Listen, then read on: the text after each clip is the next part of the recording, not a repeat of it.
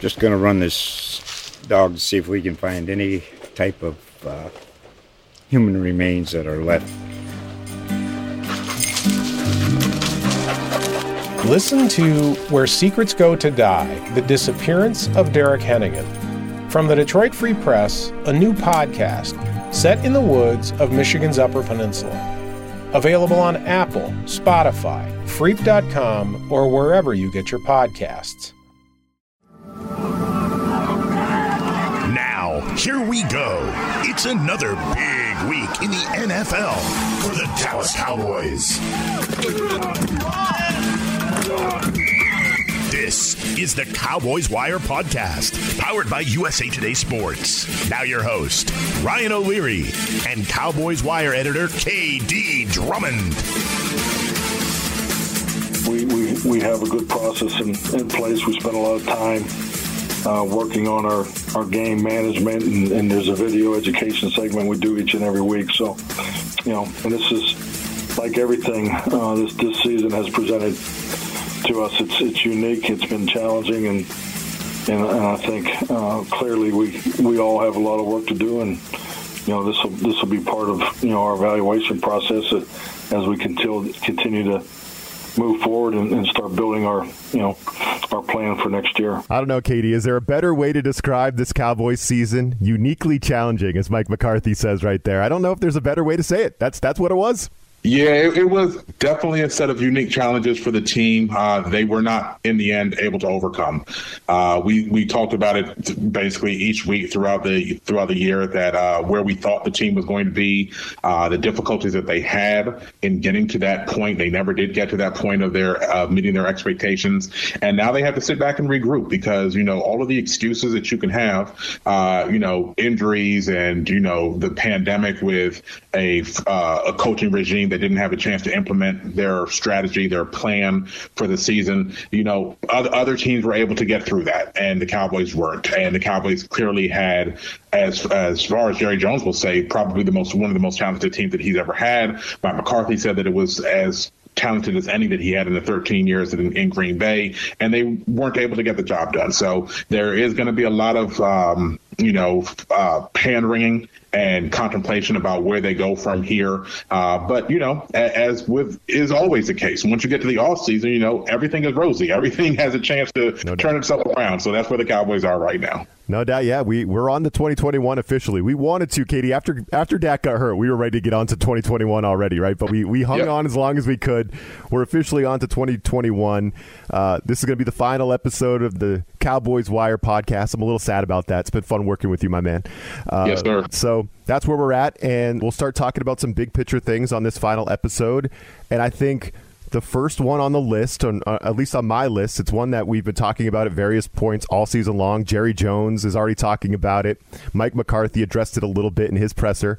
Is the Dak Prescott contract, right? They can now officially start negotiating with Dak, and and that's got to be number one on everybody's list. This is what we're all looking for. This is what any team that's looking for a quarterback wants to know what's going on with Dak Prescott. And there's a lot of layers to this. Jerry came out and interestingly said something along the lines of Dak has all the leverage in the negotiations, and I guess when he gets hurt and you fall flat and you know seven wins could win the division, you can't get there. I guess that's a good way to put it. I mean, he feels like Dak has some leverage in the negotiations, and now it's this is interesting, man. Now, where do these negotiations go? This is the third offseason. They're going to try to get a contract done, right? And now we have the yep. added wrinkle of not only Dak coming off the injury, but the salary cap being much different, much lower than years past due to the pandemic. So, what's your leadoff thought on? I think topic number one is Dak's negotiation has officially begun, and where the Cowboys are going to be at with that here going forward. Yeah, I think the key word there is officially because I don't think that they've ever stopped negotiating. Yeah. Um, you know, they, the the rule is that they can't talk, they can't come to an agreement on anything except for a one year deal after you pass the July 15th deadline. But that doesn't mean that they haven't been discussing the parameters of a deal. They were so close. Uh, they just had basically some technicalities. They did not have enough time to work it out uh, prior to the deadline. They basically waited too long uh, back in July to get to the nitty gritty and to where they were on the same page, and they basically ran out of time again. the deadline is that you have to have the deal into the league office by a certain time on that day. And as they grew close to an agreement and they were trying to hammer out the final things, they realized that they would not have enough time to agree on everything and then also write up the contract in the way that it had to be written to submit it. So they basically uh, put a moratorium on it. So then the season happened and it got to the point where it's, you know, even like as Jerry Jones says, even more leverage for Dak Prescott based on the fact that the Cowboys could not win without him. They basically fell flat on their face. They were averaging, you know, 30 plus points with him. They ended up averaging 21 points without him. Uh, a two touchdown difference between your starting quarterback and your backup quarterbacks. That is a fair amount of leverage. But I find the most interesting thing is Jerry saying publicly that Dak has all the leverage. It kind of feels a bit like he's in CYA mode, yeah. basically saying that, you know, if he publicly says that Dak has all the leverage and a deal doesn't get worked out, then if the perception is that the Cowboys were willing to go above and beyond and Dak is being unrealistic if they can't come up with an agreement. It just kind of smells like a bit of subterfuge coming out of Jerry Jones, which is basically what he's he, he's very good at it. I so, thought the same thing. Uh, it's almost like he's spinning it before we even get to the real nitty gritty, right? He's already got the that, spin going. Exactly. And and the interesting thing is of course, yes, they can negotiate now, but they can't do too much because you still don't know what the salary cap is going to be. And that was one of the main things that he said is that uh, and everybody knows it of course, is that the Cowboys cannot negotiate Prescott's contract in a vacuum. They need to pay him. They need to make him whole and make up, you know, for lost time and pay him at a salary that's uh, is equivalent to what he is as an NFL star quarterback, but they also have other things that they need to do. So whether the salary cap is going to be 175 million, 195 million, all of those things come into play when you're trying to decide how you're going to structure this contract, let alone how many years it's going to be. That's the other thing. Dak Prescott wanted a four-year deal. The Cowboys wanted a five-year deal. Well, guess what? They played a whole year. Does Dak Prescott still want a four-year deal? Is he going to demand it at this point, or is he going to relent and give them five years? Does he now only want three years because he only wanted four years to begin with? So all of these things still have to get played out. And I don't think just because the window opened now that it's going to be a quick fix and we're going to rush to the finish line. Um, you know, it's possible, but I just don't see that being in the cards. I think this is still going to be a long, drawn out situation. The Cowboys should have enough cap space to hit the hit him with a franchise tag, the thirty-seven point seven million dollars, uh, second consecutive franchise tag number that he's going to get. If the cap comes in at 195 million or above, they do not have to release anybody in order to tag him a second time. That was a big concern when it was 175 million that they were going to have to do some things with other contracts. But if it does come in around 195 million, where it's been uh, rumored recently, then they at least have the wiggle room to tag him again. And for me, that means that it's going to be a long, drawn out process while they work out the uh, you know dot dot the i's and cross the t's. Yep, that would be interesting if they if they do end up tagging him again. That'd be 37 million, right? The accelerated uh, yep. tag. And yeah, th- I, that was also in my notes here. The length of the contract. Will his team and his agent be looking for a three year deal? Will they be trying to put some type of, if it's more than a three year deal, will they try to put some type of player option in there, right? Uh, to give him an out if that's what he wants to do, if the salary cap does raise in the future when those new television contracts are expected to, uh, to hit. So, super interesting. I'm wondering what his price is going to be. Right? Is are we, is he looking for like super duper, like to use an NBA term, like super duper max type money? Right? Like, is he looking for like north of Deshaun Watson? Is he looking for something in the ballpark of Mahomes, or is he looking to you know give Dallas a little bit of a discount and try to help fix you know all of these holes on the roster that the Cowboys need to go out and fix. It would be nice to have some money in the bank to do that. So, what is Dak's price going to be? Do you, do you have any inclination on that? Yeah, uh, it, it's nothing but my opinion on where things can be. I don't see how you sign a year later after Deshaun Watson and not get more than Deshaun Watson. That's just how yep. that's how the salary cap goes. Uh, you know, when, when, you're dealing with quarterbacks, you get more than the guy that signed a year before you. Um, there's no reason to think that Deshaun Watson is in any position better than Dak Prescott based on the way that they've played so far through the parts of their career and how Dak looked early on in the season. Uh, Watson signed for $39 million a year. The more interesting part of that is that, yes, the average salary is what gets all of the headlines and the total guarantees when you're talking about if the guy gets injured and functional guarantees, where if he's on the roster on the third day of the third league year, his fourth year salary is guaranteed. The true money that is concerning is the full guarantee. That's how much is guaranteed on day one of the contract. That if the guy goes out and breaks, you know, breaks his leg, you know, I hate to bring that up, but that's what happened to Dak Prescott. Right. If he goes out and breaks his leg and can't play anymore, how much is he going to get? That money is $75 million. That's the baseline. That's how much Deshaun Watson had fully guaranteed in his contract. If the team just says, I don't want you anymore, he is guaranteed $75 million.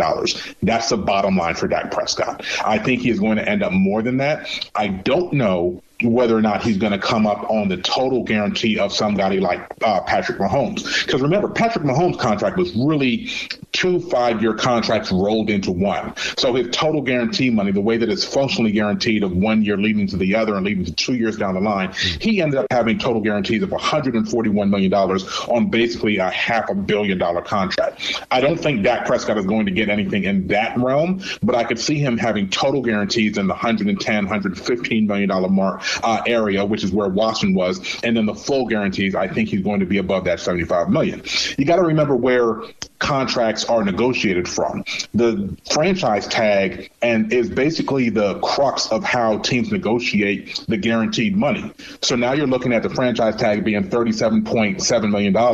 And then if they were going to tag him a third time, it would be 50 plus million dollars. So that $90 million is, to me, the floor of where Dak Prescott's negotiating from when it comes to his full guarantees. If you don't want to give him, you know, a long-term contract, if you want to tag him twice, you're going to pay him $90 million over the next two years. So why would his full guarantee in the long-term contract be anything less than that $90 million? So that's, I think, where it starts. And it's really crazy because, again, Right now, Watson has $75 million.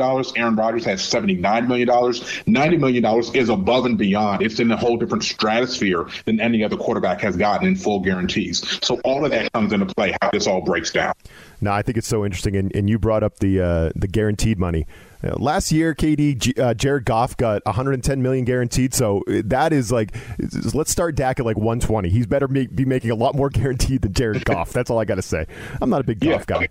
yeah, Goff got 110. Carson Wentz got 108. Carson Wentz is not going to be the yeah, starting quarterback. Yeah, yeah. So we so we, start, you know. we start the conversation there, and it better be a lot higher. Uh, so that's go. But I had this too, and this is apples and oranges. I made that NBA reference. You know, Kevin Durant he was coming off that Achilles injury, and he didn't give the Nets no discount when he was a free agent and he negotiated that contract. Right, that was super duper max, whatever it was. So that's another thing. Like, uh, I don't think just because Dak's coming off an injury he and his agent are going in and being like, you know what, Jerry, yeah, you know, you, are right. There's there's a little bit of an unknown with me coming off the broken leg. Let's let's let's let's knock it down a few ticks. I don't think that's going to happen at all. Not at all. Not with the way the Cowboys played without him. So much to get to on the Cowboys. We're going to talk about, I want to talk about McCarthy. I want to talk about the defense. We could talk about where the Cowboys are in the draft. Could have been better. I don't think the rooting guide really the rooting guide really came through for us, KD, in week 17. The Giants won the ball game and they end up picking 11th, the Cowboys 10th. So we'll talk about that and maybe some of the other free agents aside from Dak. So a lot to get to in our final segment of the season. We'll do it coming up next. It's that time again for the line of the week. The inside track to the favorites, the underdogs, and the over-unders. I think I want my money back. Now, here are Jeff Clark and Eston McLaren from USA Today's Sportsbook Wire. Hello, I'm Eston McLaren, joined by Jeff Clark of SportsbookWire.com and BetSlippin Podcast. The wild card round is here. We have six game playoffs late in the NFL this week. Jeff, I can't wait. We're going to tee up the Baltimore Ravens and the Tennessee Titans. BetMGM Sportsbook has this pegged as a three and a half point line. Baltimore Ravens, road favorites plus 100 to cover and win by four. Yeah, I'm on the road favorites. I'll lay the three and a half. They're better on two sides of the ball, uh, special teams and defense. They have a better coach or more experienced coach with a championship pedigree. And I don't see Lamar Jackson going 0 and 3 versus the Tennessee Titans. I want the Titans plus three and a half. That's too big for me. They can keep this within a field goal. Derrick Henry coming into the playoffs in excellent form. Ryan Tannehill an excellent season, and two great receivers there in AJ Brown and Corey Davis. Titans stay within three. I'll give the winning edge to the Ravens. Just going to run this dog to see if we can find any type of uh, human remains that are left. Listen to Where Secrets Go to Die The Disappearance of Derek Hennigan. From the Detroit Free Press, a new podcast set in the woods of Michigan's Upper Peninsula. Available on Apple, Spotify, Freep.com, or wherever you get your podcasts. So we heard from Mike McCarthy to start the show, KD, and I think he's got an out, right? I mean, with the Prescott injury, you, you talked about throughout the year about him coming in, not having a real true offseason to work with his team to implement his system, all that. I think all that is fair. But when I look at Mike McCarthy's season as a whole, I think it was largely a flop. I'm not going to give him an F but I'm not going to give him a passing grade either. I'm like around a D. You know, you know what I mean? Like he's got to do a little bit better with his game management. Maybe he was a little rusty this year or what, but th- there was a lot of head scratching moments this year with the fake punts and you know challenging plays, not challenging plays. There's just a lot that came into it uh, that it left you scratching your head. And for all the problems the Cowboys had this year, I don't think Mike, Mike McCarthy tops the list, but he was on the list. And there's a lot of guys that got to be better, a lot of areas that have to be better in 2021. But you know, Mike McCarthy is, you know, he's he's someone we're going to be watching. I don't think he's on the hot seat at all. We know he's going to be back. He's got to be better though. I think you hit the nail on the head. He is not on the hot seat. There is no concern. A because the Joneses just don't fire head coaches easily. Uh, that's something that they've never done. Uh, we look at how long Jason Garrett was in charge. Um, you know, other other coaches have had tenures where you thought that they should have been gone quicker than they were, and the Joneses just don't do that. They don't fire head coaches for one reason because the contract is fully guaranteed. And we know what Jason Garrett was making. He was making $6 million a year before he was, uh, you know, before he wasn't brought back with the Cowboys. So you know that Mike McCarthy signed for more than that. So the Cowboys have at least $24 million left to pay on Mike McCarthy's contract. But even above and beyond that, like I said, they don't fire coaches. Now, I believed in Mike McCarthy. I've said it all the time when we were talking about coaches that I wanted to see replace Jason Garrett, Mike McCarthy was the top of my list. Was. Just, yep. Yeah, he, he was my guy. If, if, they weren't going to trade draft picks for Bill Belichick or Sean Payton, I wanted Mike McCarthy. I still think that he is going to be a coach that can lead Dallas to a Super Bowl. But no, 2020 was not his best performance. He left a lot to be desired. Um, some of the stuff that he tried, I think, was building a foundation for how he wants the team to move forward. I think the aggressiveness that he showed in a lot of the situations, the fake punch and all that, while they were in the moment bad decisions, I think he was laying the groundwork for saying that he is going to be the type of coach that is going to do anything that he can to give his team an advantage. I think that works out in the long run, but it looked very bad when it didn't work in 2020. In this particular game against the Giants, he had two egregious errors of mm-hmm. in-game coaching. He did not go for two points when all of the books say you go for two points, you're down five, and not even just the books say that you go when you're down five, you go for two points to cut it to a three-point margin. The Cowboys were struggling. That was their first touchdown of the day, and it happened in the third quarter. You need to make sure that you're within just one more score. If he had gone for that two-point conversion and made it, they would have been able to kick a field goal instead of having to go for the touchdown when they ended up throwing the interception down the stretch at the end of the game. The Cowboys also had the issue of not challenging the catch, the Dante Pettis catch. Um, I don't blame him for that. I think he's taking fire for the guy that makes the decision. He can't see the replay. They were in uh, New York. He couldn't see whether or not that was a catch. The guy that he hired to tell him whether or not they need to challenge screwed up. And I think maybe you want to, you know, make an argument about, well, just because of the situation that he should have challenged a, challenged a play. But if the guy that is that you have hired to say whether or not a play is challengeable does not give you that go ahead, then the coach should not do it.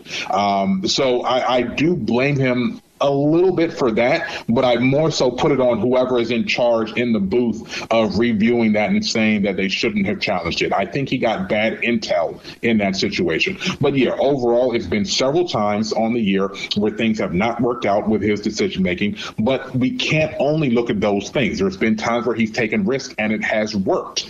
So, you know, we we tend to remember all of the bad stuff, but not the good stuff when it comes to coaching decision throughout the year. So I think yes, it's probably not a passing grade. I wouldn't give him a D. I'd give him that C minus. I'd say, you know, we'll pass you to the next grade, I like it. but you're really going to have to step up your game if you want to graduate. Yeah, I like it. D was a little more aggressive, but you know, you come in, you start talking about how great the roster is, and hey, the 2011 Packers would like to see you in their office, Mike McCarthy, right? I mean, you come in here talking about the roster, and then you can't win a division even without your quarterback. I get that. I mean, and I'm 100 percent with him on that. Injuries played a huge role. Let's like, let's be honest, but you can't even win your division when the seven and nine Washington freaking football team's going to be playing uh, Tampa Bay this weekend. Like, come on, like you should have won the you should have won the NFC East. Still, you know, that's where I'm at. But you, you know, and, and and I agree with you, and and I agree with everybody that says that. But let's also look at what happened. At the end of the day, they weren't good enough to beat a bad Giants team when it all came down to it. So that's the final say on the matter.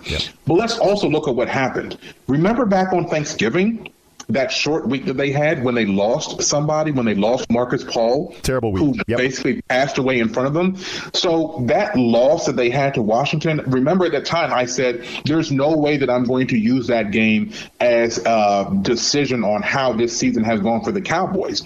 Outside of that game and then the game against Baltimore, which was completely thrown off because they, they kept having to delay it and getting pushed and all that kind of stuff, and Baltimore Baltimore's clearly a much better team than them, the Cowboys actually played well down the stretch of the season. They came out of the bye, they beat Minnesota, then they had that game against Washington, which I completely throw out. So you put that loss against Baltimore on their ledger, and then they won games against inferior opponents like they should have. They blew out three inferior opponents, which is the mark of a good team. It's not whether or not you win close games against other good teams, it's how much you dominate bad teams. And the Cowboys dominated bad teams. So if you look at it from the point of view of a brand new coaching staff coming in, installing their system, you're going to have struggles early in the year and you hope to get better towards the tail end of the season. The Cowboys did that. They just didn't come through in that final game. And even if they did come through in that final game, if they ended up seven and nine, they wouldn't have won the division because Washington ended up winning. So in the grand scheme of things, the Cowboys basically did what they should have done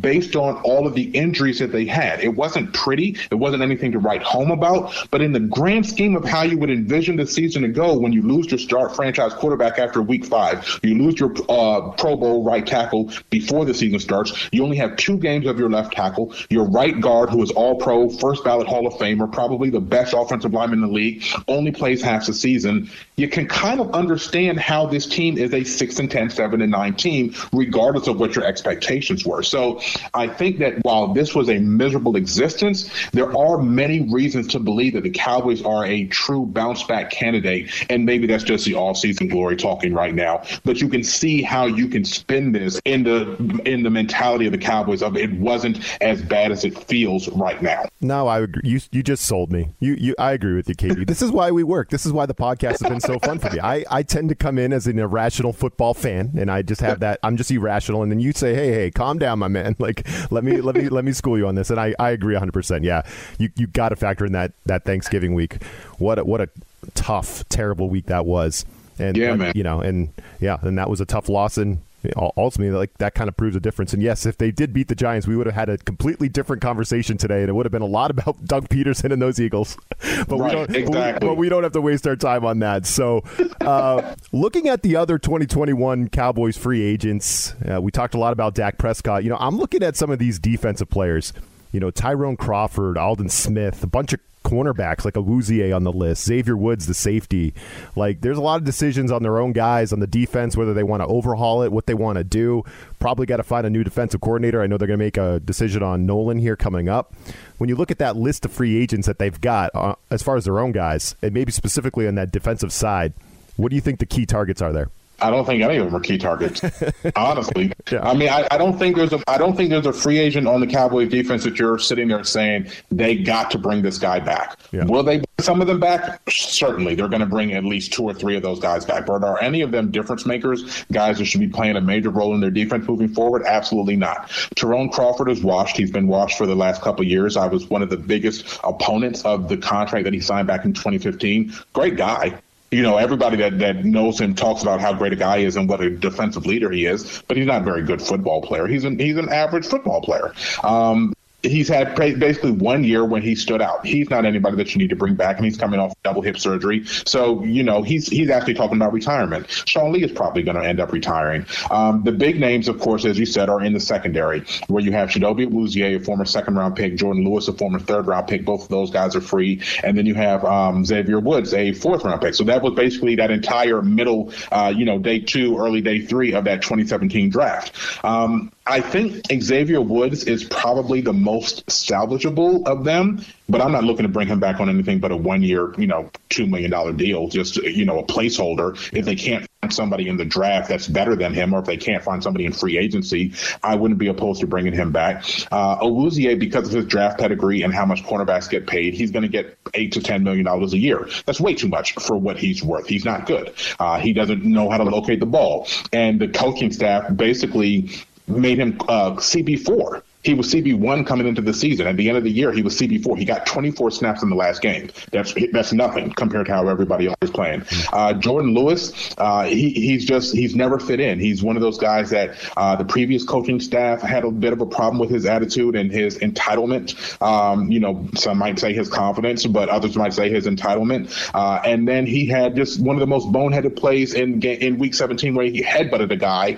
Uh, you know, it was just like, come on, man, you got to understand the situation. Yep. So those are the types of things, along with Xavier Woods and his comment earlier in the year when he said nobody plays 100% of the time, uh, you know, 100%, 100% of the time. It's things that you just don't, the quiet parts you don't say out loud. Might be true, but don't say it. New, yeah, that, that, that, doesn't get you a new contract. No. So these are the types of things that you look at this roster and you say, based on needing bodies, I think they'll bring back some guys. But are any of these guys really going to be difference makers? There's certainly a chance, and I'll say it with a caveat because, again, nothing's black and white when you're evaluating from a distance or even when you're evaluating up close. And I pay special attention to this, but nothing's black and white if the Cowboys don't have Mike Nolan come in and try to bring this hybrid defense, if they don't hire Al Harris, if they don't hire Mo Linguist as a secondary guys, does Xavier Woods play as badly as he did this year where he looks completely lost after for the last two years I've been preaching he's on the verge of being a Pro Bowl player? You don't know what happens when you change the coaching staff and when they try to teach people new technique. If you're a player and you know how to play your game, and a coach comes in and says, "I need you to play with this back pedal, this way to read a uh, an offensive player," and you kind of have to do that because you don't want to be seen as a malcontent and going against your coaching, even though that's not how you play best. Because you're not a Pro Bowl player, you don't have the skins on the wall to say, "I'm not listening to you. This is how I got to where I got to." Those are the type of guys guys that you can have a new regime come in and completely screw up your season. So it's not that I don't think that Xavier Woods is not salvageable. I just don't know whether or not that can happen in Dallas. Now, Chidobe Awuzie, I've never seen that from him. I've never seen anything that made me think that he was going to be a future star player or worth the contract he's going to get. But a guy like Woods, he's probably my prime candidate to bring back. And Aldon Smith, if he wants to sign for $3 million, bring him back. Other than that, he disappeared. He disappeared. Yep. Yep. No, and I agree with you 100% on the on, on, the change in scheme and maybe not playing to a player's strength. Like, you know, last year's defensive player of the year, Stephon Gilmore. He comes to New England, right? Belichick's playing a bunch of zone. Gilmore looks like the worst cornerback in the league out there. All yes. of a sudden, you start playing some man, and he's locking everybody down. He becomes the defensive player of the year. So yeah, there's yeah, there's definitely something to be said about the strength of the players. Did Mike Nolan get the most out of his guys? I don't, I don't think so. That's probably why he's nope. not going to be back in 2021. Right. so, uh, you know, I feel pretty good about the offense, especially you know with we'll see what happens with Dak. I'm, I'm expecting him to they're going to figure that thing out. And we know Kellen Moore will be back. Troy Aikman breaking that news on the broadcast. That was pretty fun. Uh, so Kellen Moore is going to be back. I think you know, even though there was all these injuries on the offensive line, KD, a lot of young guys got some time. It wasn't always pretty, but some young guys got some time. You need to have a strong offensive line in the NFC East. I mean, uh, Washington has got a nasty defensive line. The Giants are pretty good at getting after the quarterback. Philly's always got a good defensive line, so you got to be strong on the O line. I actually feel pretty good about that. I'm not too worried about it when guys are healthy and some of the young guys they have coming back. I feel good about the O. What do you think about picking number 10 in the 2021 draft? Let's leave it there. I mean, that's where they're at. We They had a shot at getting way up there in the top five. Didn't happen. So they end up number 10. I think that was a little bit of a. It didn't really fall their way in week 17, I guess. But uh, what do you think? Is there still a chance they might trade back? Do you think now a better chance they actually make their selection number 10? What are you thinking? I, I think it's still all on the table. Um, the the teams that might want to move up they might already be ahead of the Cowboys. You know, the the other teams that might be trying to move up for a quarterback. But what about the Patriots? Just because.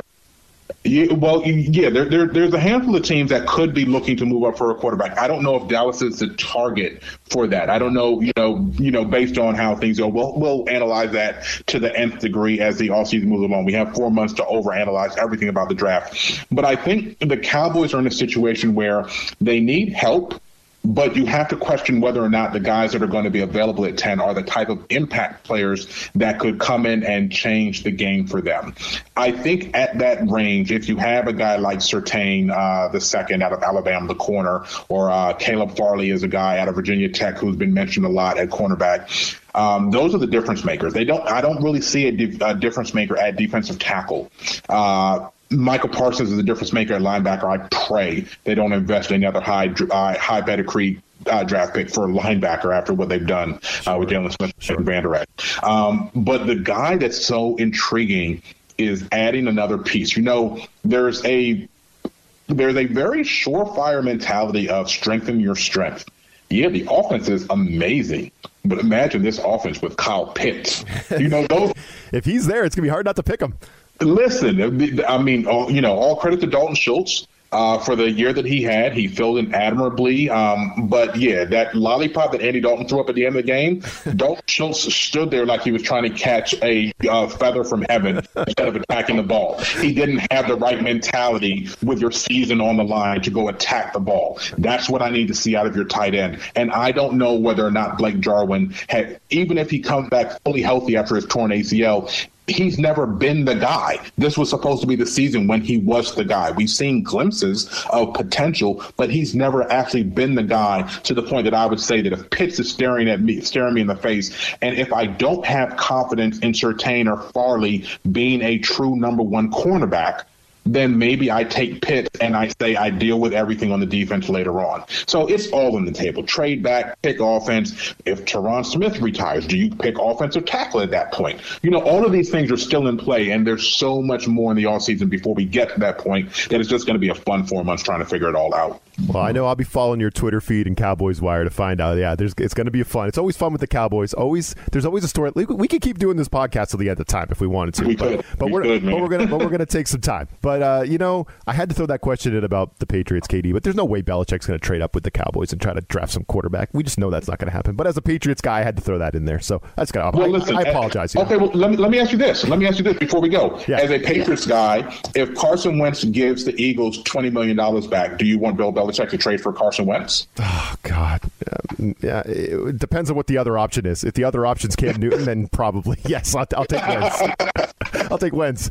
Uh, no, I, okay. yeah, I Fair love enough. Cam. I love Cam, the guy. Just I'm, I'm, afraid he's washed up at this point. Yeah, um, yeah. So, he's taken such a beating. Yeah, he has taken such a beating. Hundred percent. But as far as a guy and as a leader, uh, he's been he's been tremendous. I've I've loved every second of having Cam Newton on the Patriots, but oh man, uh, yeah, I've, I've already I've, I'm wearing my TB12 sweatshirt as we talk right now, KD. So I'm ready for I'm all in on Brady here in the playoffs. That's what it is. That's that's where I'm at. So I gotta tell you, man, I am yeah, I'm more of a fan than a than a you know a, a diehard analyst of. You know, I'm not breaking down film and so I've learned a ton talking football with you all year. So I've really appreciated it.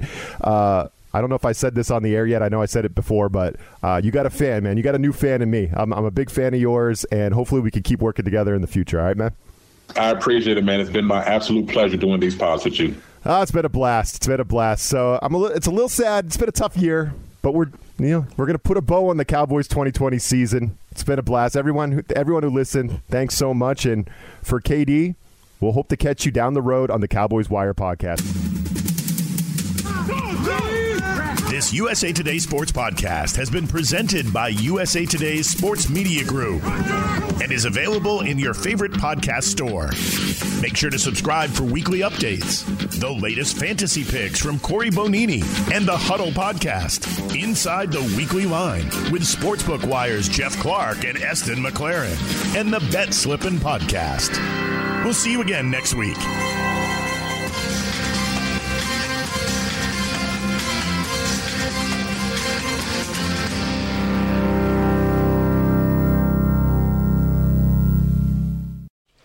Just going to run this dog to see if we can find any type of uh, human remains that are left.